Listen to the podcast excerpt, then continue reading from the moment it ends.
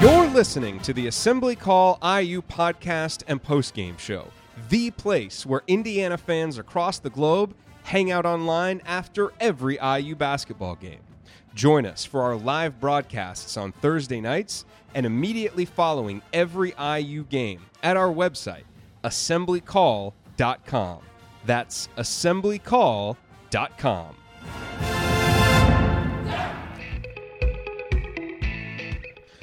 Hey, this week's edition of Banner Monday is coming right up. Before we get to that, a quick word from this week's sponsor, SeatGeek.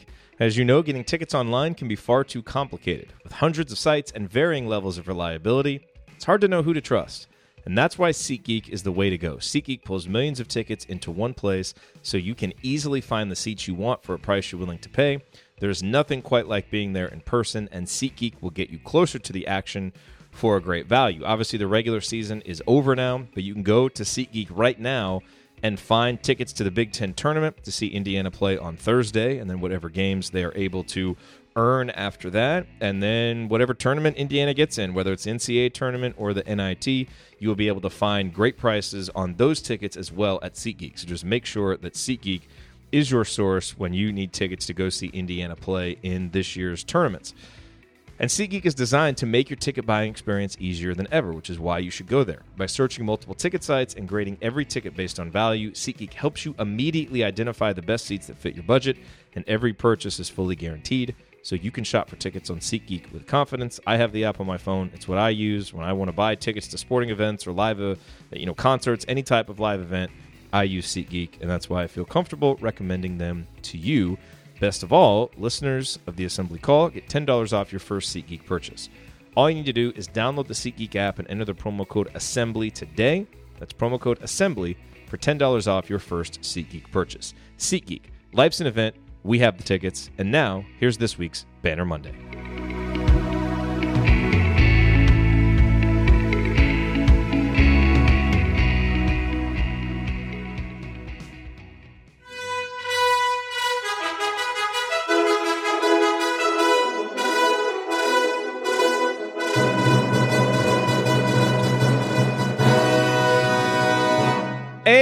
Welcome, Hoosier fans, to this week's edition of Banner Monday, where we kick off each week by doing what IU fans love more than anything else talking hoops. This is the 19th edition of Banner Monday, and it is our 497th episode overall of the Assembly Call, recorded on the afternoon of Monday, March 11th, 2019. I am your host, Jerod Morris. And let's begin this edition of the Assembly Call how we begin every edition of the Assembly Call, and that is with our Hoosier Proud banner moment. And this week's banner moment occurred at the 8:31 mark of the first half in Sunday's decisive victory over Rutgers. At that moment, De'Ron Davis had officially played more than 5 minutes in the game. Now, why does that matter? Because Indiana's record when De'Ron Davis plays 5 or more minutes this season is 16 and 7. Indiana's record when De'Ron plays 4 or fewer minutes, including 5 games in which he didn't play at all, is 1 and 7. Why the four or fewer minutes designation? Because it accounts for games like Purdue, Nebraska, and Maryland when De'Ron played a few minutes but could barely run and was totally ineffective. Archie has even said De'Ron never should have played in those games. So, given that the NCAA Tournament Selection Committee has said that they take significant injuries into account, I hope they will consider this fact when evaluating Indiana's resume. Because De'Ron is back now and healthy, he has played 19.1 minutes per game over IU's last 10 games, and even in games where he has been limited, like the Michigan State game, in which he only played eight minutes due to illness, he still made key plays that contributed to the victory. As all IU fans know, De'Ron has been a huge part of the reason why Indiana has won its last four games, just as he was a huge part of the reason why the Hoosiers started the season 12 and 2. De'Ron is an efficient offensive player. He makes 60% of his twos, gets to the free throw line at one of the highest rates in the country, and is a good passer. He's also a solid defender who makes up for his lack of mobility and verticality with good instincts, brute strength, and quick hands. But perhaps more important than all of that is what his simple presence means for Indiana's depth and attitude. De'Ron playing half the game significantly lightens the physical load on Juwan Morgan, and De'Ron has a toughness and an outspokenness about him that this roster sorely lacks without him. Basketball teams are puzzles, they aren't just the sum of the pieces. Those pieces are the players, and it matters how they fit together. The bottom line is that De'Ron simply does so many things for Indiana that no one else on the roster can replicate, which is why Indiana's record is so much better with him than without him. So while Sunday was all about Indiana seniors, and rightfully so, what has come into crystal clear focus during Indiana's late season surge is the vital importance of Indiana's junior class. And in addition to De'Ron being healthy, getting the best three game stretch of Devonte Green's career has helped to salvage Indiana's chances at making the NCAA tournament. If De'Ron and Devonte can continue to provide reliable production off of Indiana's bench, there's no telling how far this Indiana team can go. In the 11 games the Hoosiers have played with at least one of those two out or severely hobbled, Indiana is 3 and 8. With both De'Ron and Devonte active and healthy, Indiana is 14 and 6. In other words, a no doubt tournament team that many people would pick to make some noise. Now let's just hope the Hoosiers can play their way in and put that hypothesis to the test.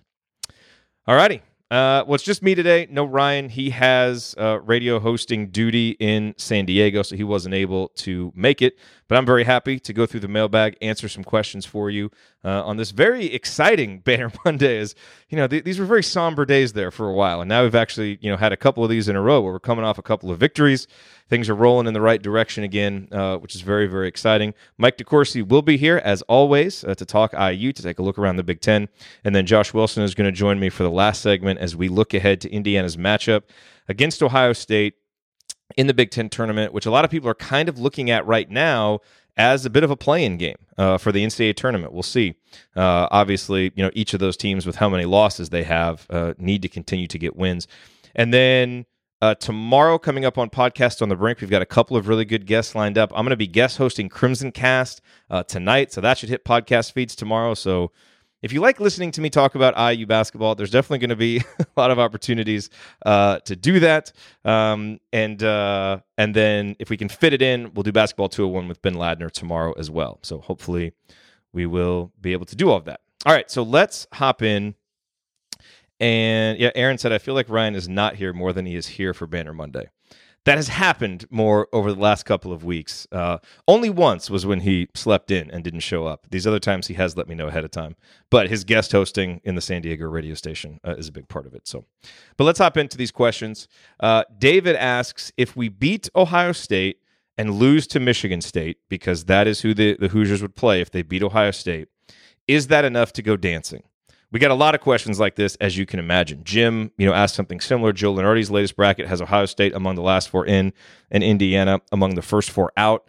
Although I trust Andy more than Joey brackets, which is smart, uh, doesn't this make our game Thursday a play-in game? So l- let me say this when it comes to talking about bracketology and NCAA tournament stuff. I don't study the other teams on the bubble. Andy does that. The bracketologists do that. Coach Tonsoni and his Delphi bracketology team, they do that. I pretty much hyper focus on Indiana, so I can state the case for Indiana, but I can't really tell you how that compares to the other teams. And I think that's very important to remember is that it is dependent on what other teams do. So I asked Andy, I asked Coach, and frankly, I'm going to read you their answers because they will give you more insight than I will on how Indiana's resume compares with the other teams out there. So here's what Andy said. He said, in all seriousness, I would reiterate to people, and by people, I'm pretty sure that he's referring to me, uh, that it isn't a checklist of things to accomplish given the dependence on what other people do. So there could be scenarios where IU beats OSU and gets in, and others where they beat OSU and don't. I realize you know this, but I think oftentimes fans view it as a scavenger hunt where you get in once a set series of things happens. It's too fluid for that at this point in the year. This is still Andy talking. That said, I would feel very comfortable with them being in if they win two, meaning beat Ohio State, beat Michigan State. If they win one, it's probably 50 50 in my book, dependent on what happens in the, uh, the Southern Conference, the WCC, the MAC, the MWC, and A10, plus the other teams right around the cut line. Coach responded as well. He said everything that Andy said really share that IU will be compared uh, to about 16 teams that are on the bubble. What those teams do matters almost as much as IU winning. The more IU wins, the better they compare is the only guarantee. 14 lost teams and eventually 15 lost teams, which Indiana will be if they're on the bubble. Because for Indiana to not be a 15 lost team, that means they would win the Big Ten tournament and they'd be in automatically. So Indiana's bubble case, they're going to have to get in as a 15 lost team, and there have only been two other teams that have done that. So as he says, 14 lost teams and eventually 15 lost teams cannot win enough to be a lock.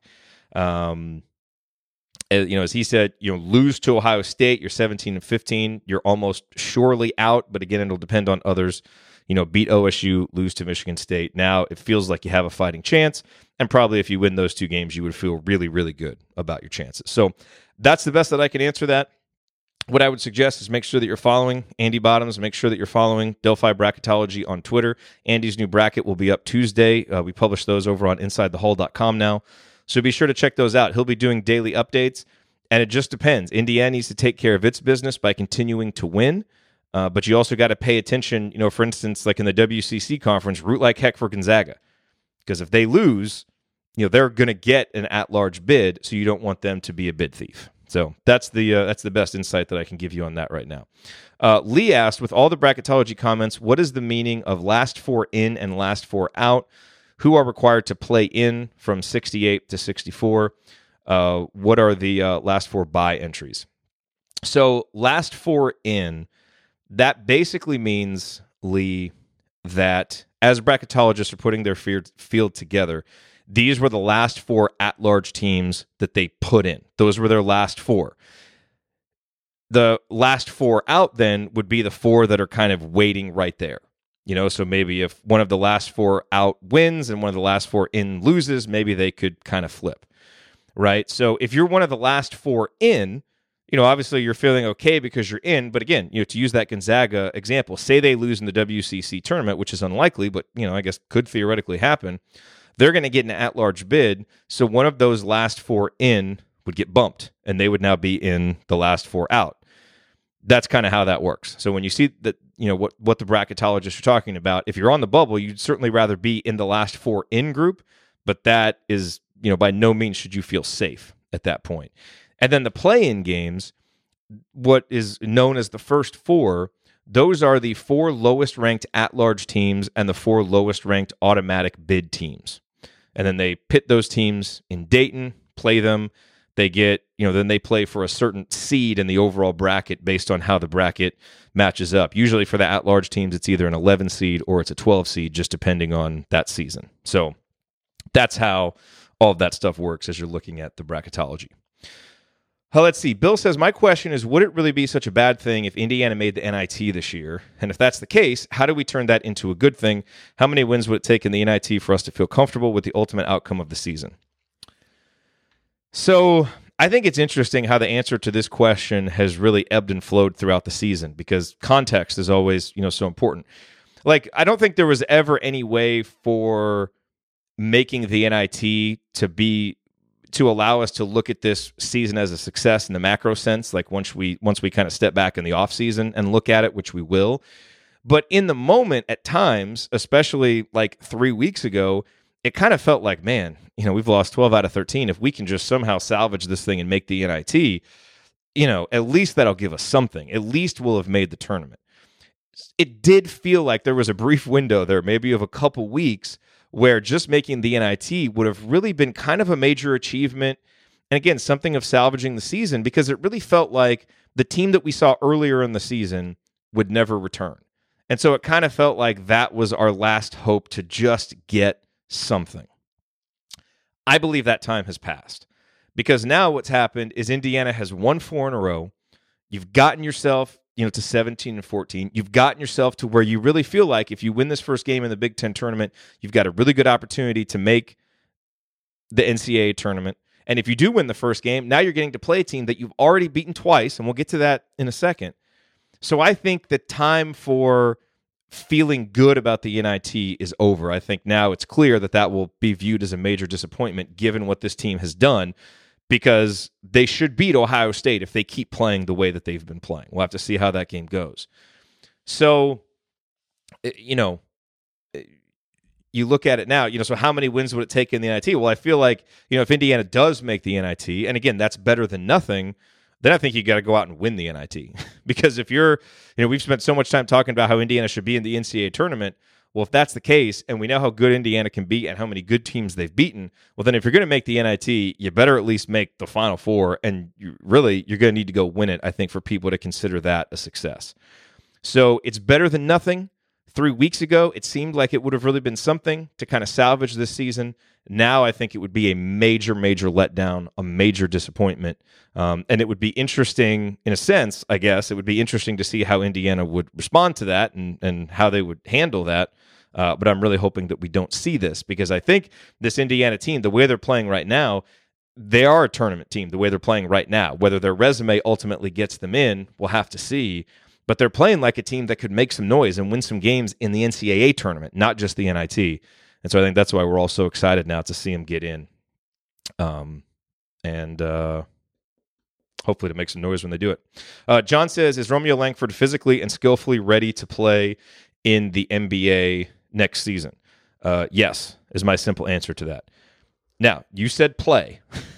Is he ready to start? Perhaps not. Is he ready to be a star? No. He's got a long way to go. But, you know, Romeo is a good athlete. He's tall.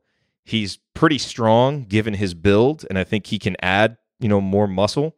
Uh, and, you know, he can move pretty well laterally. Like he's got a lot of the physical tools that you need to play. Skill wise, he's got some skills that are going to translate. You know, in terms of his ability to get the ball up on the rim around the basket. Uh, you know, some of his uh, passing vision, which I don't think we've seen a ton, but which I think we would see a little bit more at the NBA level. I think he's got good defensive instincts. You know, now maybe he's not 100% locked in on that end all the time, but he's got good instincts. He's proven to be a good rebounder. These are all things that he's going to have to keep getting better at, and it will change given the, the how much more physically mature the guys are in the NBA. But yes, I think he is physically and skillfully ready to play in the NBA next season as a role player, as a guy off the bench, kind of getting his feet wet. I don't think he'll play a ton of minutes, but I think he can play. I don't think he's a guy that's going to need to go to the G League unless teams in the NBA just think that his shot is so broken that they want to send him down there and fix that. But yeah, I think he's ready to play. I don't think he's ready to step on the court and be a superstar by any means, but I do think he's ready to play uh, and to contribute to an NBA team next year. And that is absolutely what he will be doing. Uh, and hopefully, you know, he stays someplace close to home and lots of Indiana fans get to go see him play on a night in, Knight out basis. Let's see here. JD wonders Is this the weirdest IU season that you can remember? What are the other contenders? A few of those Mike Davis seasons would have to be in contention, as well as the last few night years. Uh, Sampson season was also pretty bizarre. Yeah, you know, the Sampson season definitely comes to mind that 2008 year when Indiana started out 17 and 1 eventually got you know to 24 and 4 and then just bottomed out you know it finished 25 and 8 out in the first round got an 8 seed i think and a lot of similarities just in terms of the makeup of that team you've got the you know the really hyped recruit in eric gordon you've got the whole you know the the senior you know dominant big guy and dj white very similar to romeo and Juwan. Uh, but obviously, you know, that season cratered for different reasons and it cratered at the end and never got back on track. This season cratered big time in January and parts of February, but now seems to have kind of gotten itself back on track to where you know hopefully the team can actually do something here at the end of the year. You know, another season that really comes to mind is the 2017 season, which was a really really weird season. Um, you know, given that Indiana beat Kansas, they beat North Carolina early and you know got all the way up to number 13 in KenPom, even higher in the human polls. I think Indiana was in the top 5 at one point after the win over North Carolina and then ended up finishing the season 44th and too scared to play an NIT game at home uh, and just got throttled in that NIT game. So that was a, a, a, weird season and somewhat comparable from the sense of how Indiana started and how they cratered. Again, that season never got back going. This season has turned itself around a little bit. And I think, you know, so many of the Mike Davis seasons were just strange. I mean, everything about Indiana basketball was strange uh, in the aftermath of the. Uh, of Bob Knight getting fired. Even the 2002 season where Indiana made the finals, that was kind of a weird season. It was weird in a good sense, you know, but I, you know, and even though that team did pretty well in the Big Ten, it never really felt like a Final Four team necessarily until you, know, you get in the Sweet 16 in the second round and or in the second half and you're coming back against Duke. And then you know, they just made all those threes the next game, and all of a sudden you look up and they're in the final four. So that was a strange season too. But I mean, look, there have been there have been some weird seasons uh, for Indiana, just as there have been, uh, I'm sure, for other teams. But this one, this one certainly ranks up there, given how Indiana started, all the close games that they won early on, Then the injuries and the weirdness of the injuries, you know, the I mean, two concussions for freshmen, which is just so strange. You know, a guy like Jerome Hunter not being able to play at all. I mean, it just seemed like it was one thing after another at the start of the season, and there was so much excitement. You know, given Juwan coming back and Romeo coming, and still, in you know, in the second year of a new coach, and it just bottomed out so fast in January and seemed like it would never change. And then you've got that weird win at Michigan State that, you know, just came out of nowhere. And then Indiana beats Michigan State again, and you have a win over Wisconsin. So, I mean, your three wins were, you know, some of the most unexpected ones that you could have. But now, you know, and now they've won four in a row and seemingly gotten things turned around. So, very strange season, uh, but there have definitely been some other ones that rank up there. Uh, and probably if you go back even further, I can't remember a lot of the details of some of those, but there have definitely been some strange ones. Joel mentions the 1985 season. I'm sure if we had Bill Murphy on here, he would tell us, you know, probably 10 other seasons that were really strange. Like the the 1960 season was kind of strange because that team started out so poorly and then just started killing people in the Big Ten, beat eventual Big Ten champion uh, Ohio State toward the end of the season by like 19 or 20 points, I think, but didn't end up making the NCAA tournament because only the Big Ten champion went and that team might have been playing better than anybody at the end of the year. You talk about missing banners. So, anyway, lots of weird seasons in IU history, but I think by any measure, this one is probably going to go down in the top five, top six of all time weirdest seasons uh, once it's all said and done. Let's see. Uh, so Bill asks, assuming a surging IU handles the downward trending Ohio State on Thursday, can a team really hope for beating a Big Ten team, let alone Tom Izzo and Michigan State three times in one season? What would that take?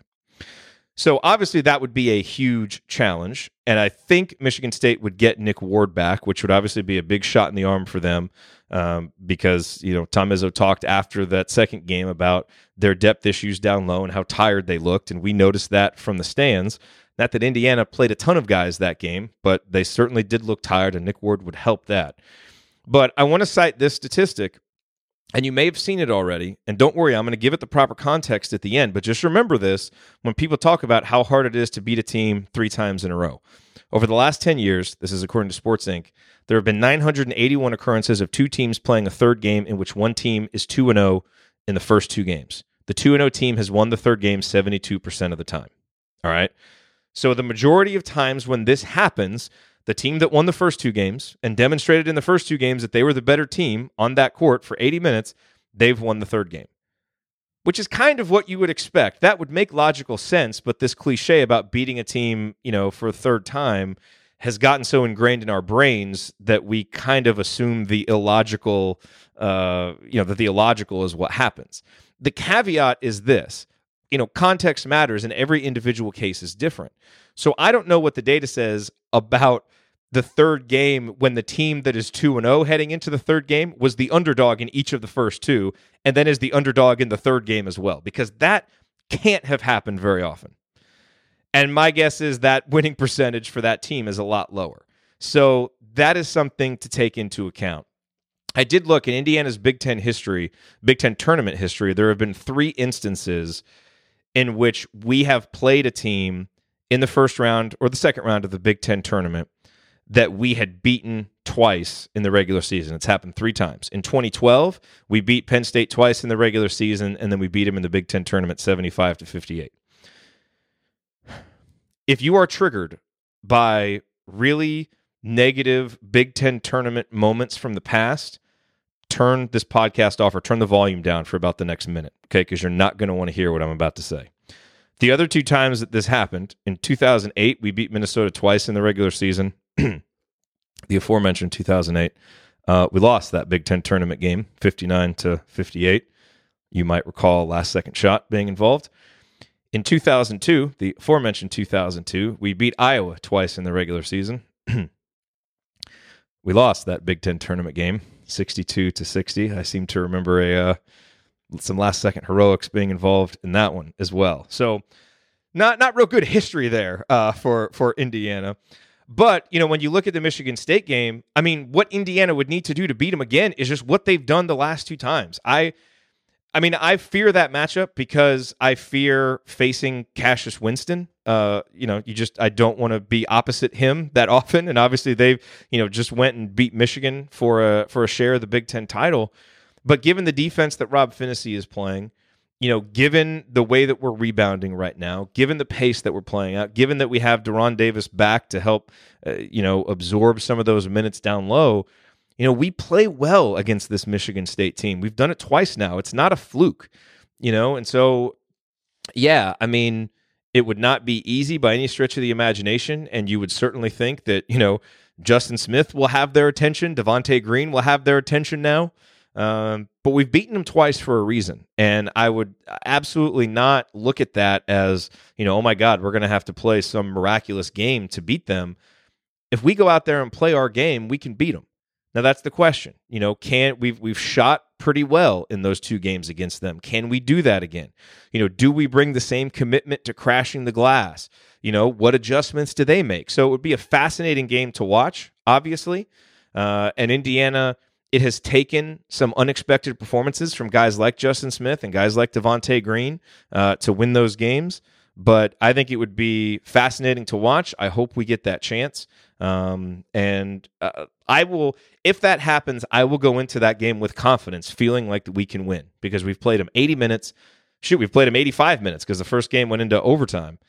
And, you know, did the first game go into overtime or double overtime? The first game went into double overtime, right? No, the first game was overtime. The, the Wisconsin game was double overtime.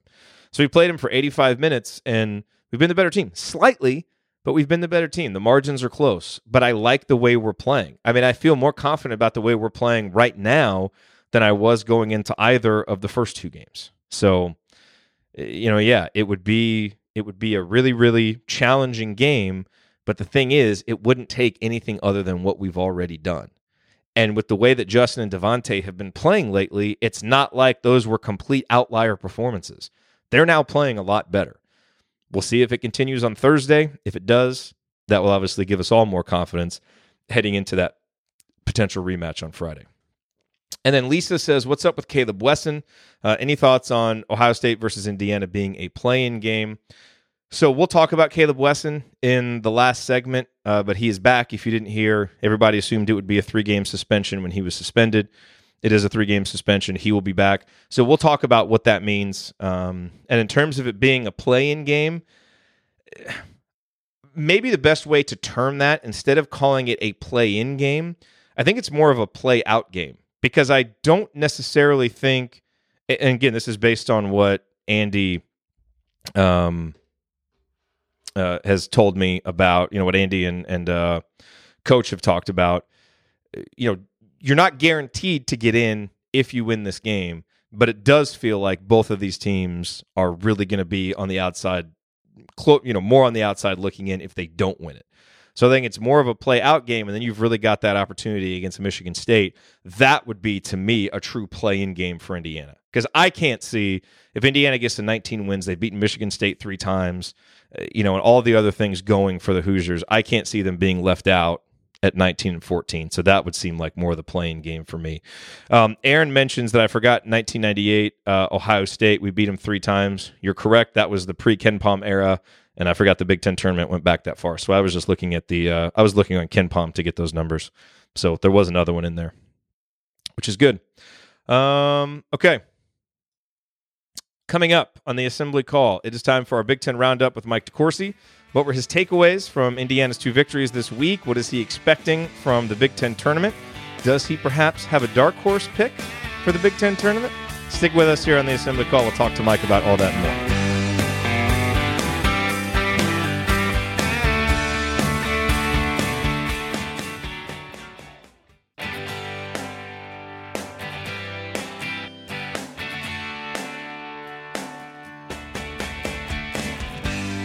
Welcome back to Banner Monday. Each week here in our second segment, we zoom out to get an objective opinion on our Hoosiers and to look at how things are going across the Big Ten Conference. There's no one better to do that. Mike DeCourcy, who covers Big Ten hoops for BTN, in addition to his columns for the Sporting News. Mike, welcome back to Banner Monday. Once again, we have some IU victories to talk about.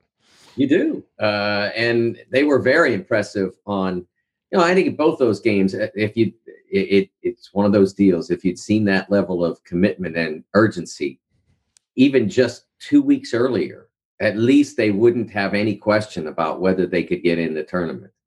And they would have enough victories that it wouldn't be a doubt right now, and they wouldn't be the the the target. It, it, it, when when we were on BTN this weekend, Dave Revsine referred to them as like the poster guys, and and it's not really so much a poster as it is a bullseye. That Indiana is at the center of the bullseye for every team that wants to support their favorite mid major it doesn't matter how solid the Hoosiers case might be relative to, say, oh, I don't know, Clemson, uh, which is one and nine, I believe, against Quad One, uh, because of this of the uh, of the number of losses, they are the target, and so uh, I think that'll continue right up until Selection Sunday. What what in particular jumped out to you about these two games that you think are things that Indiana can really carry forward and maybe help you know help them have some success in the Big Ten tournament and prove their case even more. Well, I think first of all, there's the urgency from the jump. There, there was no fooling around in either game.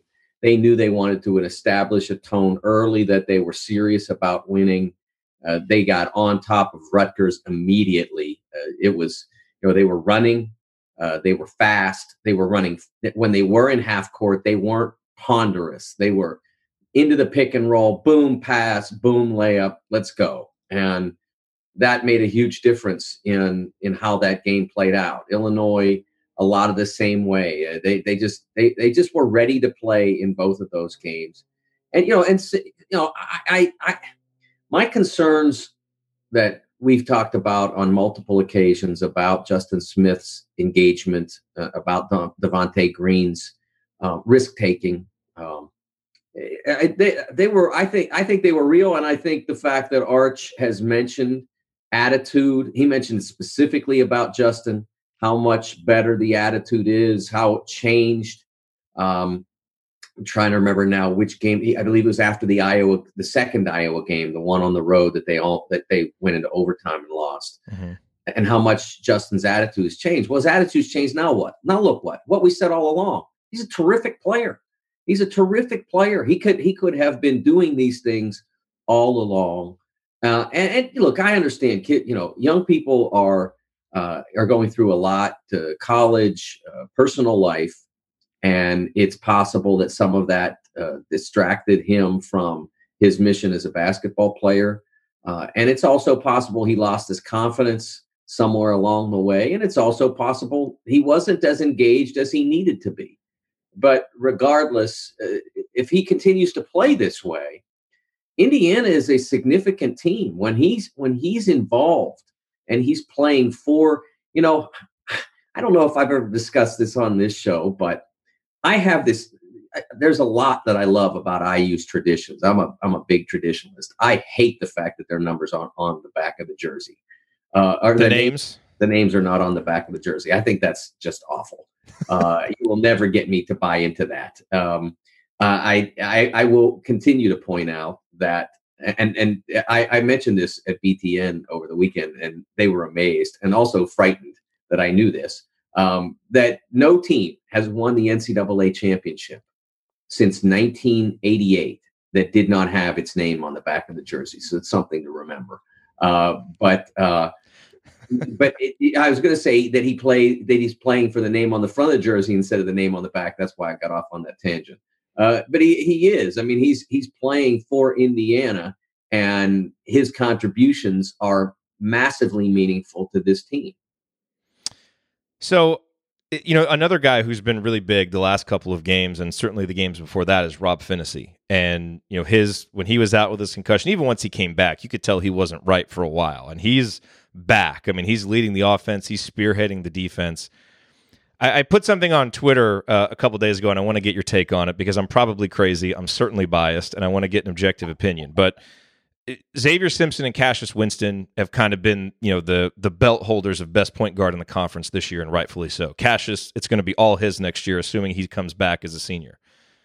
After that, I mean, who else would you project right now that's in the conference more than Rob Phinisee to be the guy as a junior and senior that is the best point guard in this conference? And if you're looking for kind of reasons for hope for why Indiana will continue to get better, we know the importance of point guard play in this conference. And to me, it starts right there with a building block like Rob Phinisee.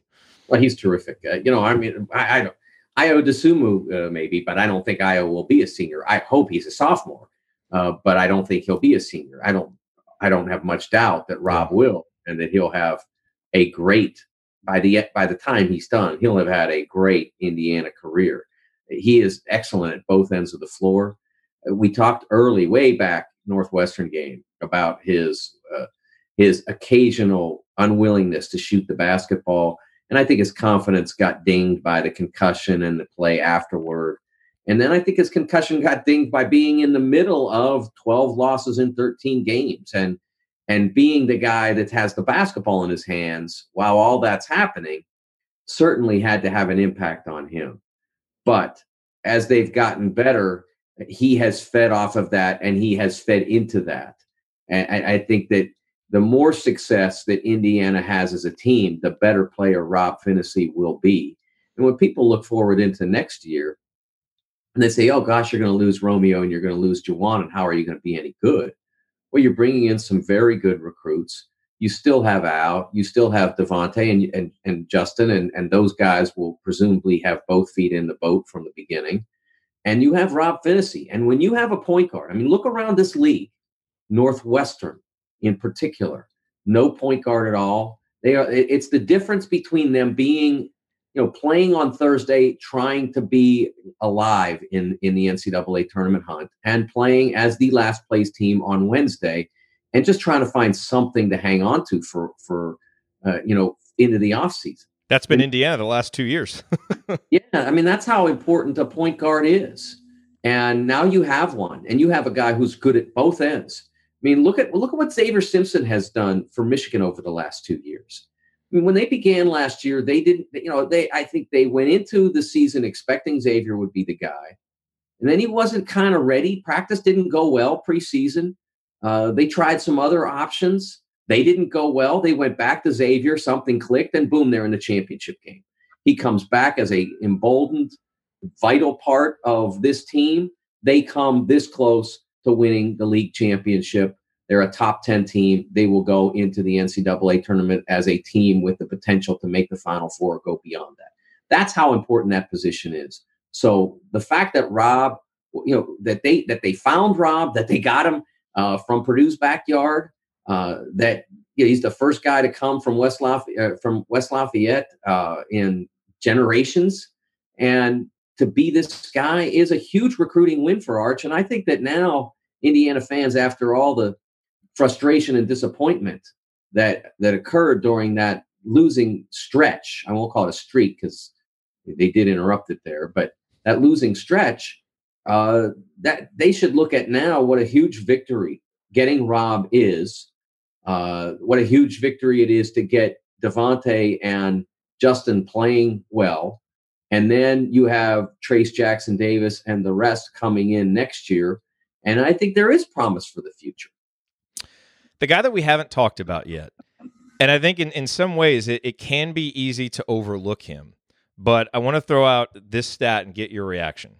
In games De'Ron Davis plays four or fewer minutes, Indiana is one in seven. In games in which he plays five or more minutes, Indiana is sixteen and seven. and, and, and I want to ask you to, in this way, we know that the selection committee at times will take injuries into account. And if a guy missed time but will be back, they try to look at, I think, and correct me if I'm wrong, but they try to look at what that team looked like with that guy because you've heard that talked about a lot with Zion. Now, De'Ron Davis isn't, you know, wasn't a headliner injury necessarily. and He's a guy off the bench, but if you spend any time watching Indiana, you see all the things he brings to the table. Is that the kind of injury that the committee would take into account and say they're so much better with him and he's healthy now? You know, it's it, part of the problem in that is that they lost games while you know when after he returned uh, from his injury. So it, it will be it will be something that I will say that the committee will be aware of that there will be someone at the Big Ten conference. I'm not sure exactly who their liaison is. There will be somebody at the Big Ten. It could be Jason Yellen. It could be someone else who will be in charge of making sure that kind of information is conveyed to the committee. Every conference has that.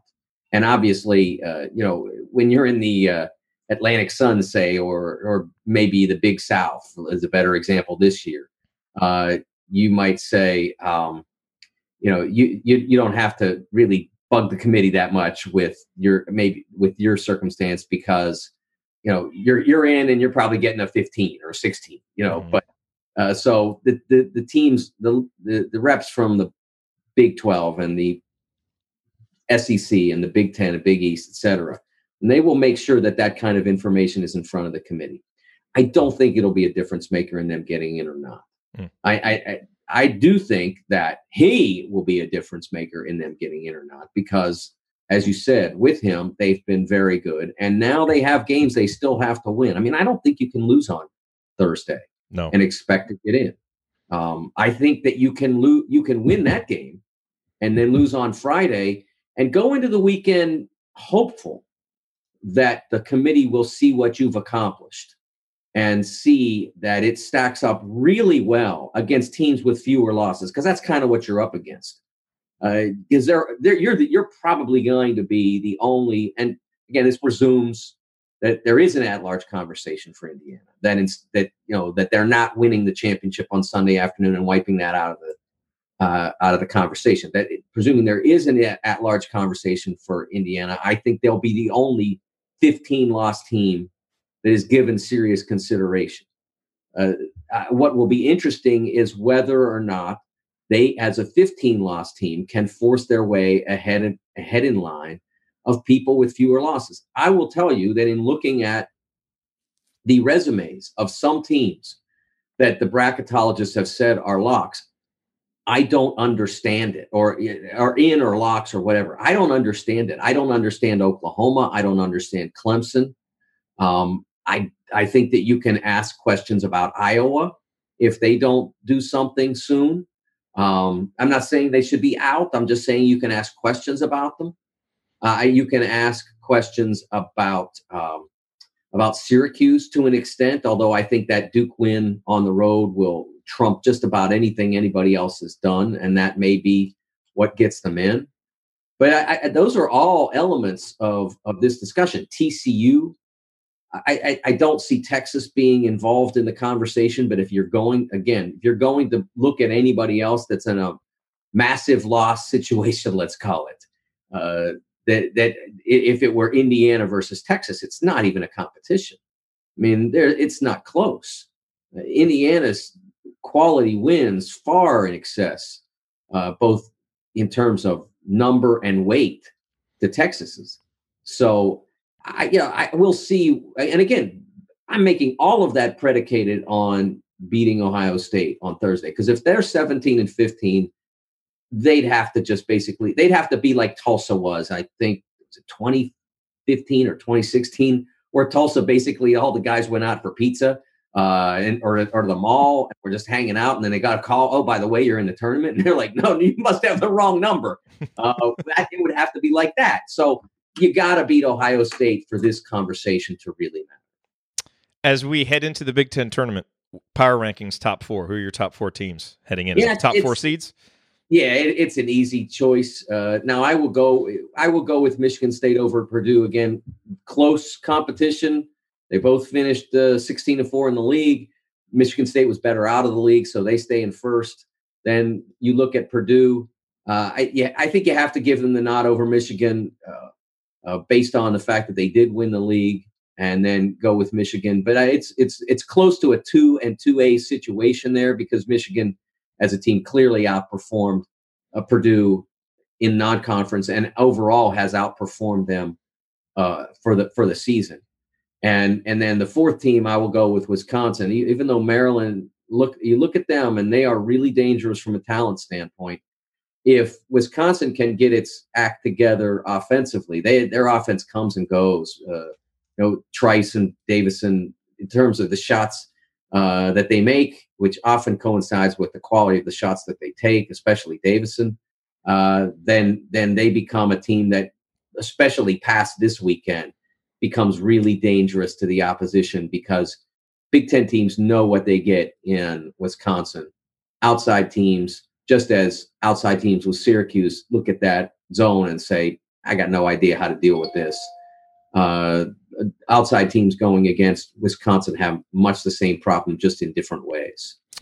All right, so I have another question for you. I'm going to apologize in advance for not prepping you for this one, but I did that for a reason because I, I want to get your just kind of gut reaction to this. So, starting from February 17th, and this date was strategically chosen, uh, which, if you think back to Indiana season, you'll probably understand why I chose that date. But if you go to barttorvik.com, which is such a great website, you can actually look at the like the adjusted efficiency margins by date, which is something that KenPom doesn't have. So it's really interesting.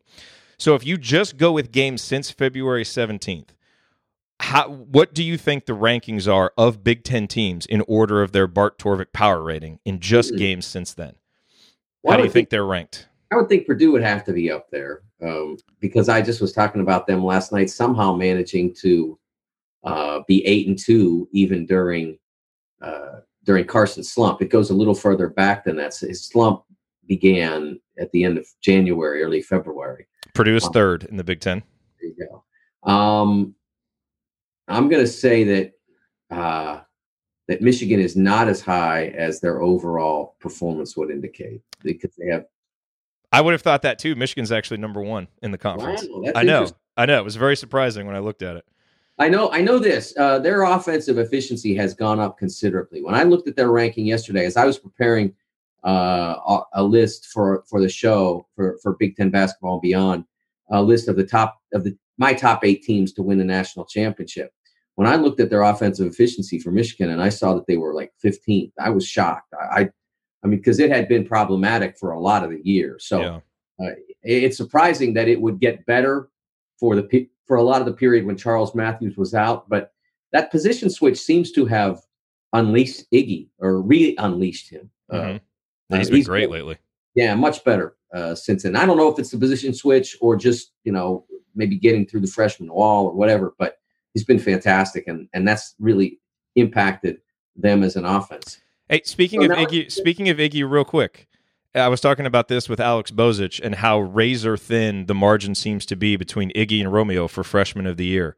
Who would you give the nod to between those two guys? Because it is hard when you look at it. Uh, you know, it wasn't that hard for me because really? Yeah, because although you know I, I certainly respect what Romeo has accomplished. Uh, I mean, you're talking about a freshman who is averaging significant numbers on the third best team in the league, uh, and a team uh, you know that that that was down to the final you know what five minutes to win a title, uh, versus a, a, other you know another guy that uh, that had to fight to get to eight and twelve, and good for them they did. But I, to, for me, it, that that's the decisive factor and a pretty clear decisive factor. Now, if it was Iggy was averaging 12 and Romeo was averaging 17 and they fought to get to 8 and 12, then that might be different. But mm. their numbers aren't that different. And one is on a wildly successful team, and the other is on a team that is only beginning to get to the point where you could call them successful. Okay, so back to our Bart Torvik question. So we've got Michigan first, Purdue third again, in order of their power ranking at Bart Torvik since February 17th. Who so who else do you think is in the top five? number two, right? Is that what you're going to tell me? What'd you say? Indiana Indiana's not number two. They're not that high. Indiana okay. is fifth. Okay. So and, and that is that is since the uh, the Minnesota game because it's interesting if you look at them just during like the five weeks prior to that, Indiana's like 150th. Like it's just it's awful. So I, I, like to I like to look at the times since the Minnesota game. It's been uh, it's been much more pleasant. Where does Penn State fit into? That? Penn State is second. They are sixth overall in the country since February 17th. It's amazing. It's unbelievable. And, it's a shame for them because that was in there all the time. It just is it even more. I mean, just uh, Indiana at least was gave itself a position to recover to uh, with its early season performance. They gave themselves an opportunity to recover so that they could be playing interesting basketball at this time of year. Yeah. Penn State did not do that. The only interest that Penn State has is in the next 40 minutes because if they can keep those 40 minutes going, um, maybe they could do it. And having gone out and beaten Michigan in the you know in the game two and a half three weeks ago, I don't think that there's anybody there that thinks that's not possible. I mean, it may not be likely, but I don't think there's anybody in that huddle that thinks that's not possible. So that's all they've got to play for. They've got the next 40 minutes. But Indiana has the possibility of winning enough so that Selection Sunday is interesting to them. So as we look forward to the Big Ten tournament now, who is your favorite? I mean, who who would you kind of bet on? Who do you think will win it? And then who are your one or two dark horses from maybe the bottom half that you think could really jump up and make some noise? Well, we just talked about one. Uh, I think I, I, think Penn State is a threat. What seed uh, are they? I believe they are the ten. I okay, so they got a buy Minnesota. Okay, they get yeah. first round buy, and they, I believe they're playing Minnesota. I thought that's what we talked about last night. Uh, and and and so they are a threat to Minnesota. I mean, I, I, I again, I don't think Minnesota is in in. I think they're in good shape, but they certainly don't want to go out and lose to Penn State. And one could say, well, it does, you know, it's not going to matter that much to them. It's not going to help them that much. Hey, man, if you're if you're in this circumstance, every win helps right now. I mean, there are there are like it, like with Indiana, I, I, I heard some people converse in, in conversation uh, here, you know, just casually or even in you know on broadcast saying you know, that there are certain wins that don't help Indiana. Every win helps Indiana. They their biggest thing is to put wins between them and 500. Every game they get away from 500 gets them closer to the field because they don't need quality wins necessarily. Now, you know, in, in a sense, I mean, the, with the way the bracket worked out, you have to beat quality teams to get those qual to get those wins.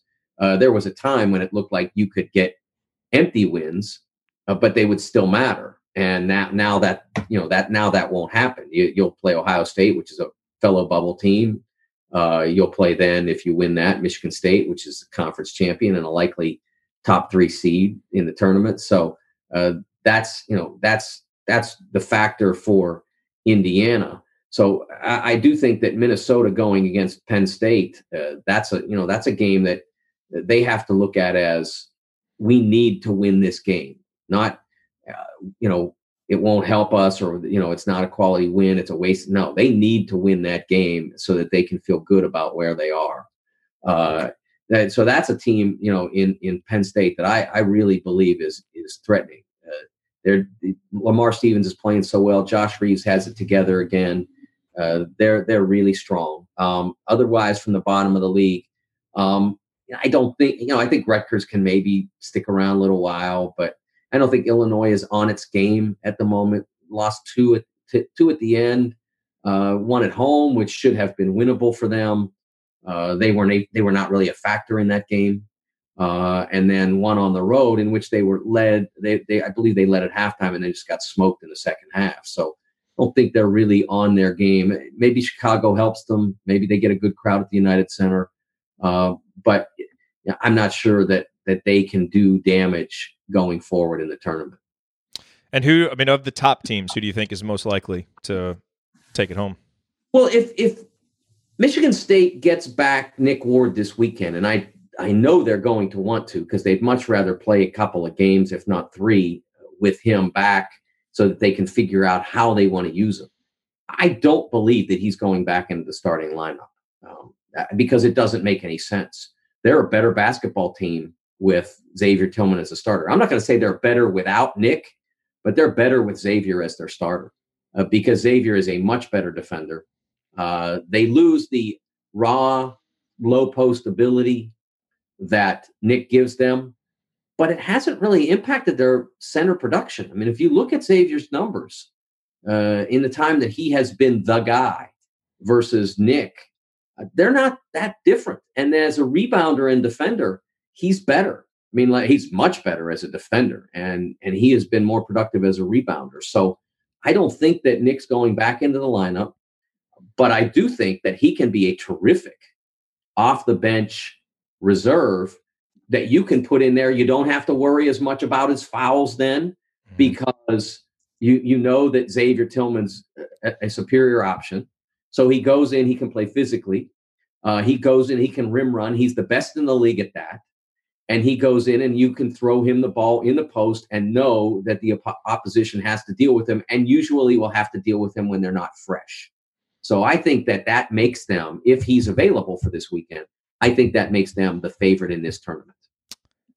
I would ask you about the potential IU Michigan State matchup, but I'm not about to jinx anything. and we've had that. we've had no no no I'm not we've had too much bad luck in the Big Ten tournament and against Ohio State recently that I take nothing for granted. So I will not ask you that. My last question to send us off here. Do you like the Big Ten tournament? Like if if given the chance to have maybe two more regular season games or play this Big Ten tournament, what would you prefer? Oh, I love the Big Ten tournament. It's Yeah. I, I this is really one of my favorite weeks of the year. I liked it better though. I gotta say, I loved it last year when we went to New York uh, and played that, and they played that week ahead of everyone else. And then the following week, I could sit back and watch every other league, every other big time league.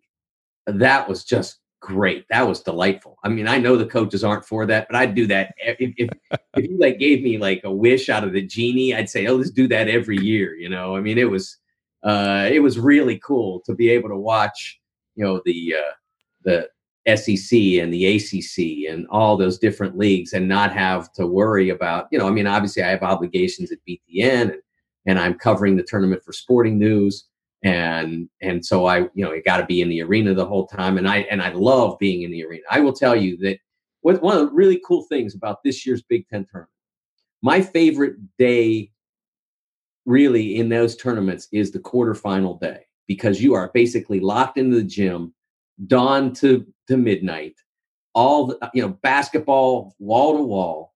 It is fabulous. And the games are usually highly competitive because all the teams by that point are pretty good and or pretty hot. Um, so that's my favorite day. I honestly believe if you look at the four games that will be played on Thursday in the second round of this tournament, they are virtually quarterfinal quality games. They're way- they're way above quarterfinal quality in the Pac-12. I Oh, mean, they are, they are they are quarterfinal. So you're going to have two days like that at this year's tournament. What more could you ask for? Well, Indiana would just ask to be in the quarterfinals every now and then in the Big Ten tournament. So hope, hopefully we make that but this year. Indiana will be part of that first quarterfinal day. Well, yes, yes, we'll be part of we'll be part of Thursday. We would like to be part of Friday this year. So they, it's in their hands, man. It They can is. take care of that. They can be part of both those days. I think they will lead off both those days. If Yep. they, Early games in both. so there you go. So can they not? They can not only get to be involved on those two days, but then if they succeed, they can sit back, chill out, put their feet up, and watch everybody else go at it. Ironically, this is the most optimistic Indiana fans have been about a Big Ten tournament in a long time, and it's simply because this season's been so weird. If there's ever going to be a year for us to make noise in the Big Ten tournament, and we're actually playing well now, why not this year? It would just make sense with every all the other weird stuff that's happened. So I will say this as weird as some other things have been, if they play like they have played in those recent games, they will be in those two games. Yep. I mean, uh, they, they, the, the level of performance they delivered yesterday, uh, the level of performance that they delivered in the Illinois game, the level of performance they delivered in the Michigan State game, those are winning efforts in this tournament. I mean, Yeah. that that doesn't mean you win every game, but those efforts put you in the game, at the very least, in the game at the end with a chance to win, and maybe put you in a position to close out to move on. Absolutely. Well, Mike, we look forward to talking with you next week. It'll either be a very somber Banner Monday or a crazy one with more topics to cover than we can even manage in the time that we have allotted. So, either way, we look forward to it and look forward to getting your insight. Me too, Jerod. Thanks much. Yep. Thanks, Mike. Okay, coming up here in our final segment on Banner Monday, Josh Wilson is back to help me discuss Indiana's upcoming matchup with Ohio State. What has changed since the first meeting a few weeks ago? What impact does Kaleb Wesson's return have? Stick with us on the Assembly Call.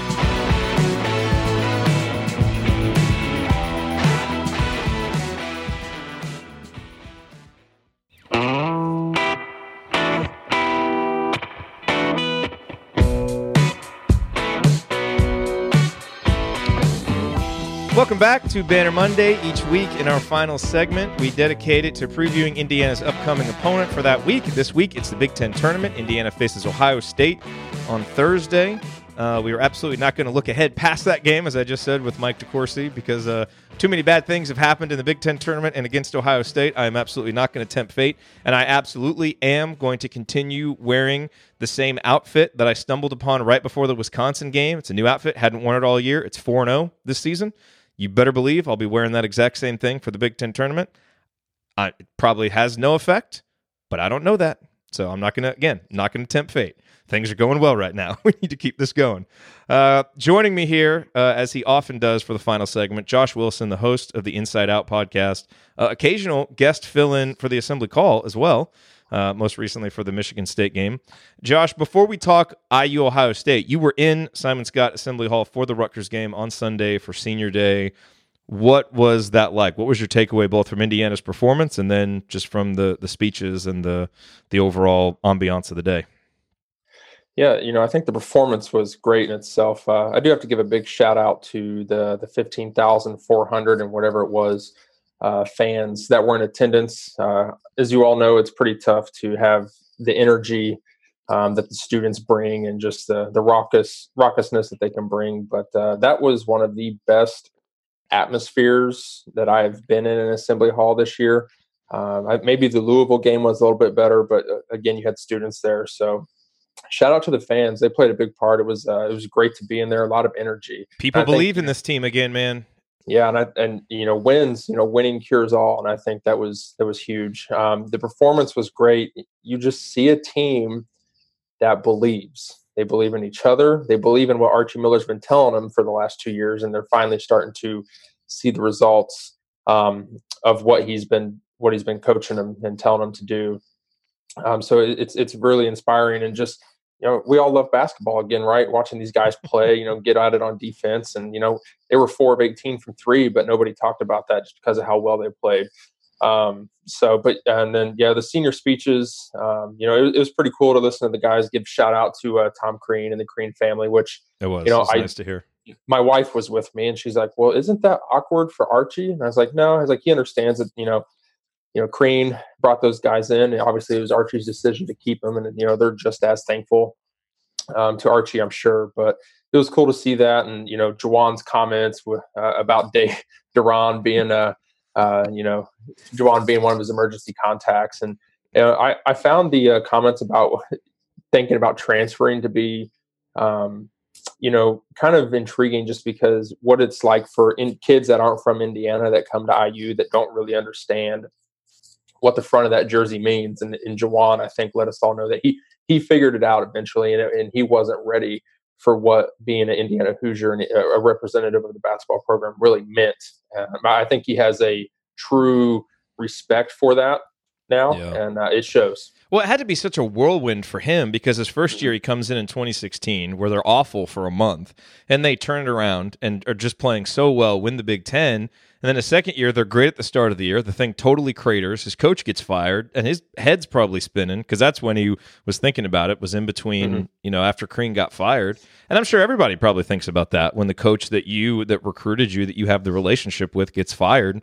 I'm sure a lot of people feel that way, but it's obviously you know great for Indiana, great for the fans, great for Archie, and hopefully Juwan, you know, believes it's great for him that he stayed because I mean he really blossomed as an upperclassman, and I think as a lot of people have said, was such an important bridge from the old era to the new and allowing us to get through this and play competitive basketball along the way. Because man, you remove him from these two rosters, and you know the one consistent rudder that you had is gone, and mm-hmm. he just I think. uh uh, what was the line Bob Kravitz had? He he actually he had a good article about Juwan. It was something like an understated nobility. I'm getting that wrong, but he he phrased it well. I'll go look it up. It's uh, on his article on the Athletic, but it it was really well said because that's that's kind of it. You know, I mean, he was never like you know the the superstar necessarily, and didn't always grab the headlines. You know, nationally, but man, just you know, game in game out, you know, he came and gave you a great effort.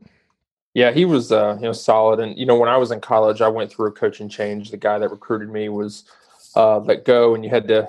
I guess it was a little bit easier for me because the uh, the assistant coach that was a mainstay in my recruitment uh, stayed on staff, so that helped a little bit. But yeah, that's you know it's a huge change. Um, you know, kudos for Juwan for sticking around because um, you know a, a, a, detriment for IU fans is we don't make it easy on the coaching staff or the players just because of the large expectations we set out and what we expect from kids that uh, may not understand what it's like to play in Indiana just yet, what we expect from them from day one. So, um, you know, that, that really caught my eye that he said that. But, you know, the more I thought about it on the drive home, just really what it means and what it means to him to be a Hoosier. Um, I don't, he's got to be easily one of my favorites all time, um, just the way he's represented the program. And um, he, he, he had a lot of fans in Assembly Hall on Saturday on Sunday. I mean, Actually, we're being reminded in the chat mob that was actually the Juwan and, and, other players were considering leaving actually before Crean got fired as well. So oh. the timing of that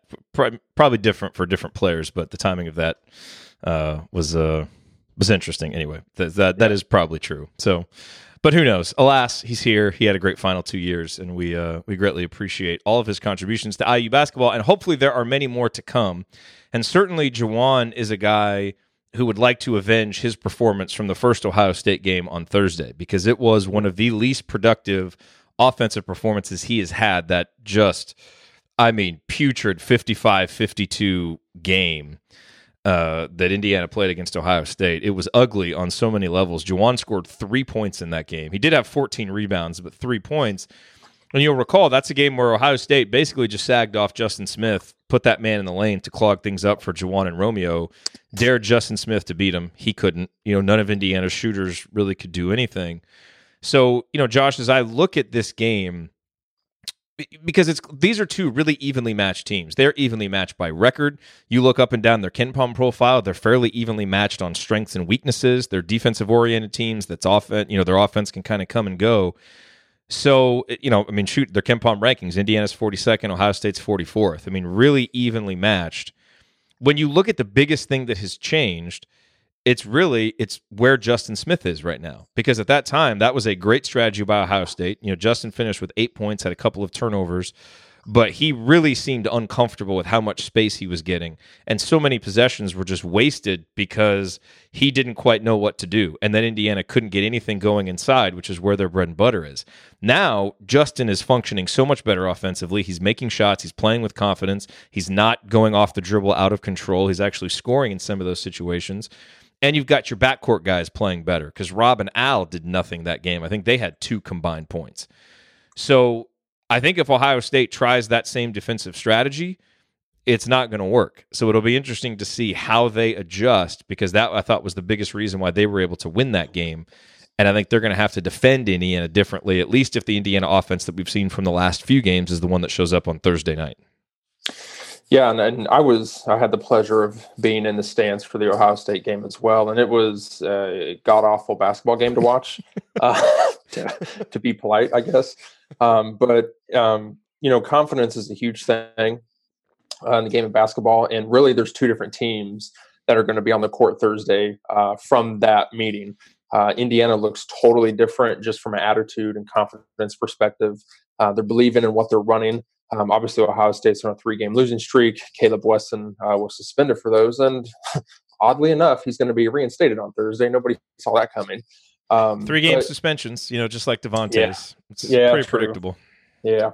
Um, but, you know, Ohio State's really a two man crew. I mean, they have a good supporting cast, but Kaleb Wesson and CJ Jackson. But um, yeah, I really like the way I use defending right now. And I think Ohio State's going to be, um, you know, they're, they're going to have to adjust a little bit just simply because the way Indiana's playing defense.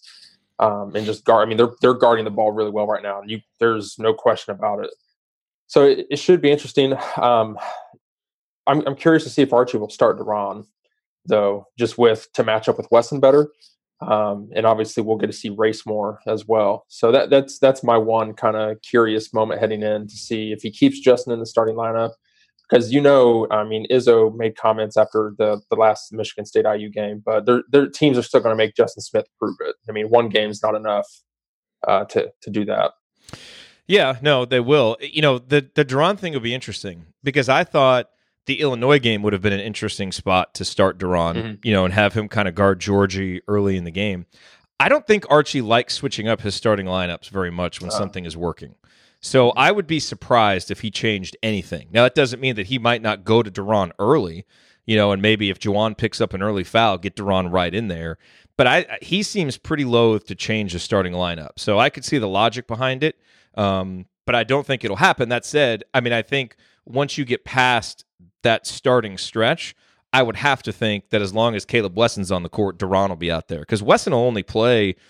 I think he averages 24, 25 minutes. You know, part of that is conditioning, part of it is foul trouble, and De'Ron plays about 20 minutes.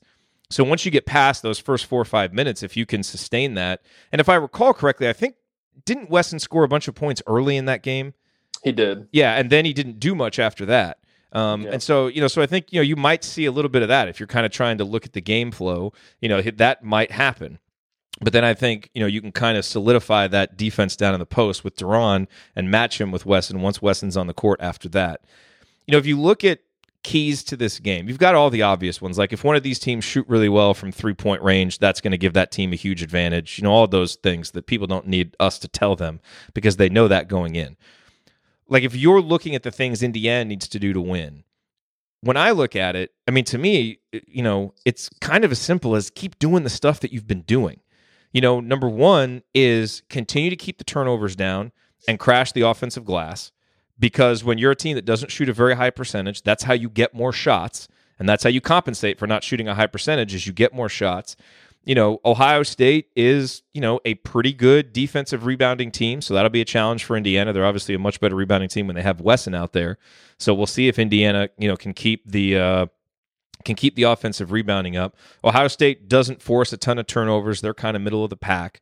So that's been a big thing for Indiana. And then I think the other thing that's big is push the pace. Keep pushing the pace. You always see Archie over there on the sidelines, you know, winding his arm up, wanting the team to play faster which they can do now that Rob Phinisee's kind of back, ready to direct the action, and Devonte's playing a little bit more under control. But that to me is one of the biggest things. If Indiana gets dragged down into the mud playing Ohio State's pace offensively, because Ohio State is one of the slower teams in the country on both ends, that's not going to be good. You know, Indiana's fully comfortable playing long possessions defensively because that's typically what they do. But offensively, the Hoosiers need to push the pace, obviously try and get transition buckets, but, you know, don't force early threes, don't do any of that stuff, but really get out and try and go because you can get Ohio State playing uncomfortable at a pace that they don't necessarily like. And we've seen Indiana's offense function at a really high level over the last few games playing that way. Yeah. And I think, you know, like you said, attack the rim just because Ohio State's depth isn't what Indiana's is. And I don't think Ohio State has real good quality depth outside of their starting five. Um, so really, you know, this is a perfect game for Juwan Morgan to take advantage of Kaleb Wesson. You know, what's his conditioning like? I'm sure he's been doing a bunch since he hasn't been playing, but at the end of the day, there's practice conditioning, there's game, you know, there's game shape. Um, you know, there's obviously going to be a rhythm that's missing a little bit. So I'm eager to see how Archie plans to take advantage of that because I'm sure he'll have a game plan. I mean, Archie always does. Um, but it's certainly got to involve attacking the rim and then attacking, you know, Ohio State, whether it's off a make, like you said, he's always winding, winding the crank there on the sideline, trying to get these guys going and get up the floor. Don't let them get set defensively all the way, um, and take advantage of that. And Juwan on the offensive end is going to have a huge mismatch with Wesson just because he's quicker, he's crafty. He's just going to have to be careful on the defensive end. Um, and I just keep track of uh, is it Kyle Ahrens or uh, Justin Ahrens? Justin is, Ahrens. Yeah, is that his brother that plays at Michigan State? I'm not sure, but um, didn't he score like 29 points in a recent game? Yeah, and he lit it up because he he plays 10 minutes a game and he's averaging 3.6 on the year. So I don't know if he's been injured or if he just got crazy hot. I think was that against was that against Iowa? Maybe. Yeah, probably. Their last probably. win. Yeah, everybody goes uh, off against Iowa. Yeah, except Indiana. Um, but yeah, you got to keep track of him because you can't. He's obviously a very volume shooter, very streaky. So you know, keep track of him, but attack Wesson um, and keep him and C.J. Jackson in check. And I think Phinisee is going to be up for uh, the assignment there. I don't. I really don't think Phinisee was really back in his swing at that last Ohio State matchup. So I'll be eager to see um, how he's how he plays C.J. Jackson because I think that's a really good matchup I really I think Phinisee's a good matchup on anybody in the Big Ten right now, point guard wise, just the way he's playing. So uh, I'm eager to see uh, eager to see how coach attacks Wesson um, and and the defense for Ohio State.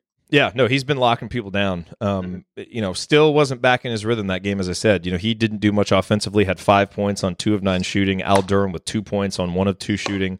Those two guys have been much better of late.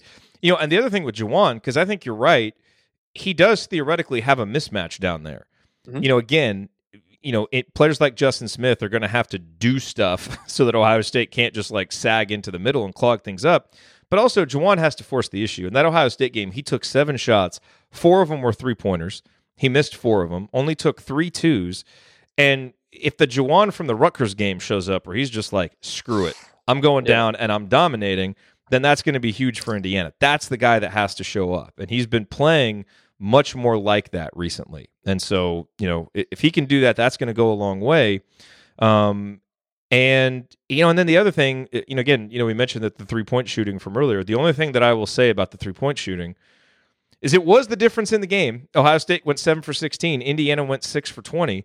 So mm-hmm. Indiana did a good job of limiting attempts, but Ohio State was able to make them.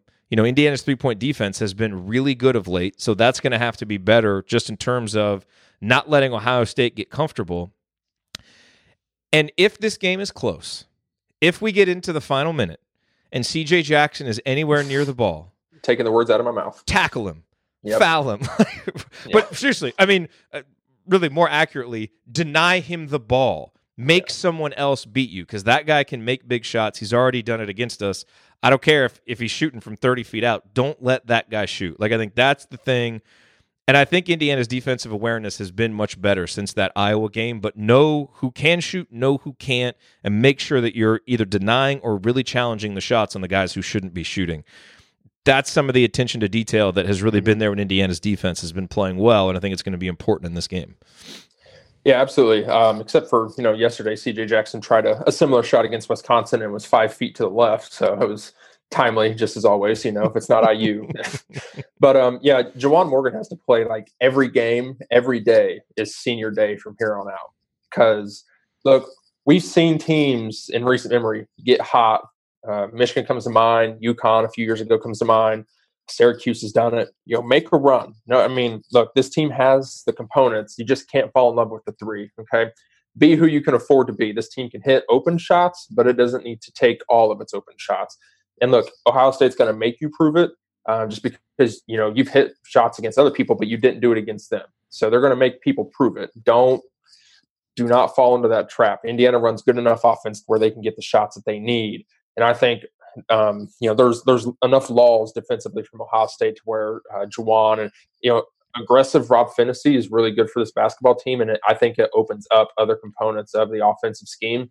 So if you get a um, an aggressive Rob, that could be uh, a, a big game changer for the Hoosiers. It could.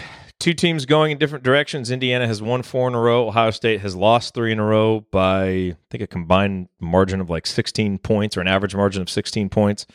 You know, obviously getting Wesson back will be huge for them. But as you said, you know, what is his conditioning going to be like? You know, will he kind of be in rhythm? He definitely changes what they do, and it'll help them just having kind of his gravity down there on the post, drawing mm-hmm. attention. Um, but I think, you know, despite the fact that Ohio State won the first game and won it in Simon Skjodt Assembly Hall, you know, outside of just not wanting to tempt fate, like I think there's a lot of reasons to feel confident about Indiana's chances in this game. And again, that depends on the the team that we've seen for the majority of the last four games being the one that comes out and plays Thursday. And you know, it's been a little dangerous to kind of expect that from this team this season, but if they can do that, I think just from a matchup perspective, I think Indiana has more talent and they have some things that they can take advantage of that they didn't in the first game that I have to think that they will here. So I feel good about it, but we've also lost two straight to Ohio State and you know, our Big Ten tournament history is what it is. So I'm going to be nervous as heck Thursday before the game, but logically, rationally, kind of looking at it, I think there are several reasons to feel good about it for Indiana. Yeah, and you know, uh, we owe them one. We absolutely do. Like I said, being there, they. I don't know that Indiana deserved to win that basketball game, but they should have won that game if it wasn't for uh, that bullcrap shot. But uh, you know, if there's one guy I'm betting on right now, it's Juwan Morgan. We all know the type of kid he is, um, just his mentality. And look, I think he knows that he made all of us a promise in the offseason, and he's trying to do everything he can to deliver on that promise. And I'm I'm betting on Juwan Morgan. So hey, it's you know in the in the mindset it's Indiana against the world, and everybody's telling you you shouldn't be here. You you know you lost twelve or thirteen. No, nobody thinks you're good. It's hey, it's the twelve of us and the coaching staff. So let's uh, let's just go keep beating people because I mean Indiana can beat anybody in the country, and that's very true. and just keep proving it. And you get a chance at uh, twelve thirty Eastern time on Thursday. Hey, I agree. And we will, of course, be here with a post game show immediately following that. So hopefully it is a victorious episode. And then we can really start having some of those bracketology conversations as if yep, get Tonsonian bottoms, get them fired up. That's right. Get them fired up. Uh, okay. Well, that is going to do it for us on this week's edition of Banner Monday. If you want to see us do the show live and be part of the live chat, join us at assemblycall.com on Monday afternoons for the live broadcast of our Banner Monday recording. And you can always subscribe to our podcast by searching for Assembly Call wherever you listen to podcasts. And don't forget to go to assemblycall.com or text IU to 66866 to join our free email newsletter, which will make you a smarter and more well informed IU basketball fan. Thanks for listening. We'll talk to you Thursday after the IU Ohio State game. Until then, keep your elbows in and your eyes on the rim. And go Hoosiers. Thank everybody for coming out. It's easy to enjoy watching guys enjoy themselves. Thank you for being here and for listening to this episode of the Assembly Call. We appreciate it. And we really do rely on the support of audience members like you to keep our show going and to keep growing. And so we have set up a page on our website at assemblycall.com slash support that lists five ways that you can support the assembly call. And we encourage you to choose whichever method is the easiest and most convenient for you. One of the methods is donating, and so many of you have donated, and we appreciate it so much. On that page, you can choose a monthly recurring donation or an annual recurring donation or just a one time donation, whatever works for you. And if you don't want to donate, Another way to support the show is you can use our affiliate URLs, iutickets.shop or iustore.shop when you're going to shop for tickets or gear, and we will get paid a small commission when you use those links. But however you support the show, we appreciate it. Thank you. With the Lucky Land slots, you can get lucky just about anywhere. This is your captain speaking. Uh, we've got clear runway and the weather's fine, but we're just going to circle up here a while and uh, get lucky. No, no, nothing like that. It's just these cash prizes add up quick. So I suggest you sit back, keep your tray table upright, and start getting lucky. Play for free at LuckyLandSlots.com. Are you feeling lucky? No purchase necessary. Void where prohibited by law. 18 plus terms and conditions apply. See website for details.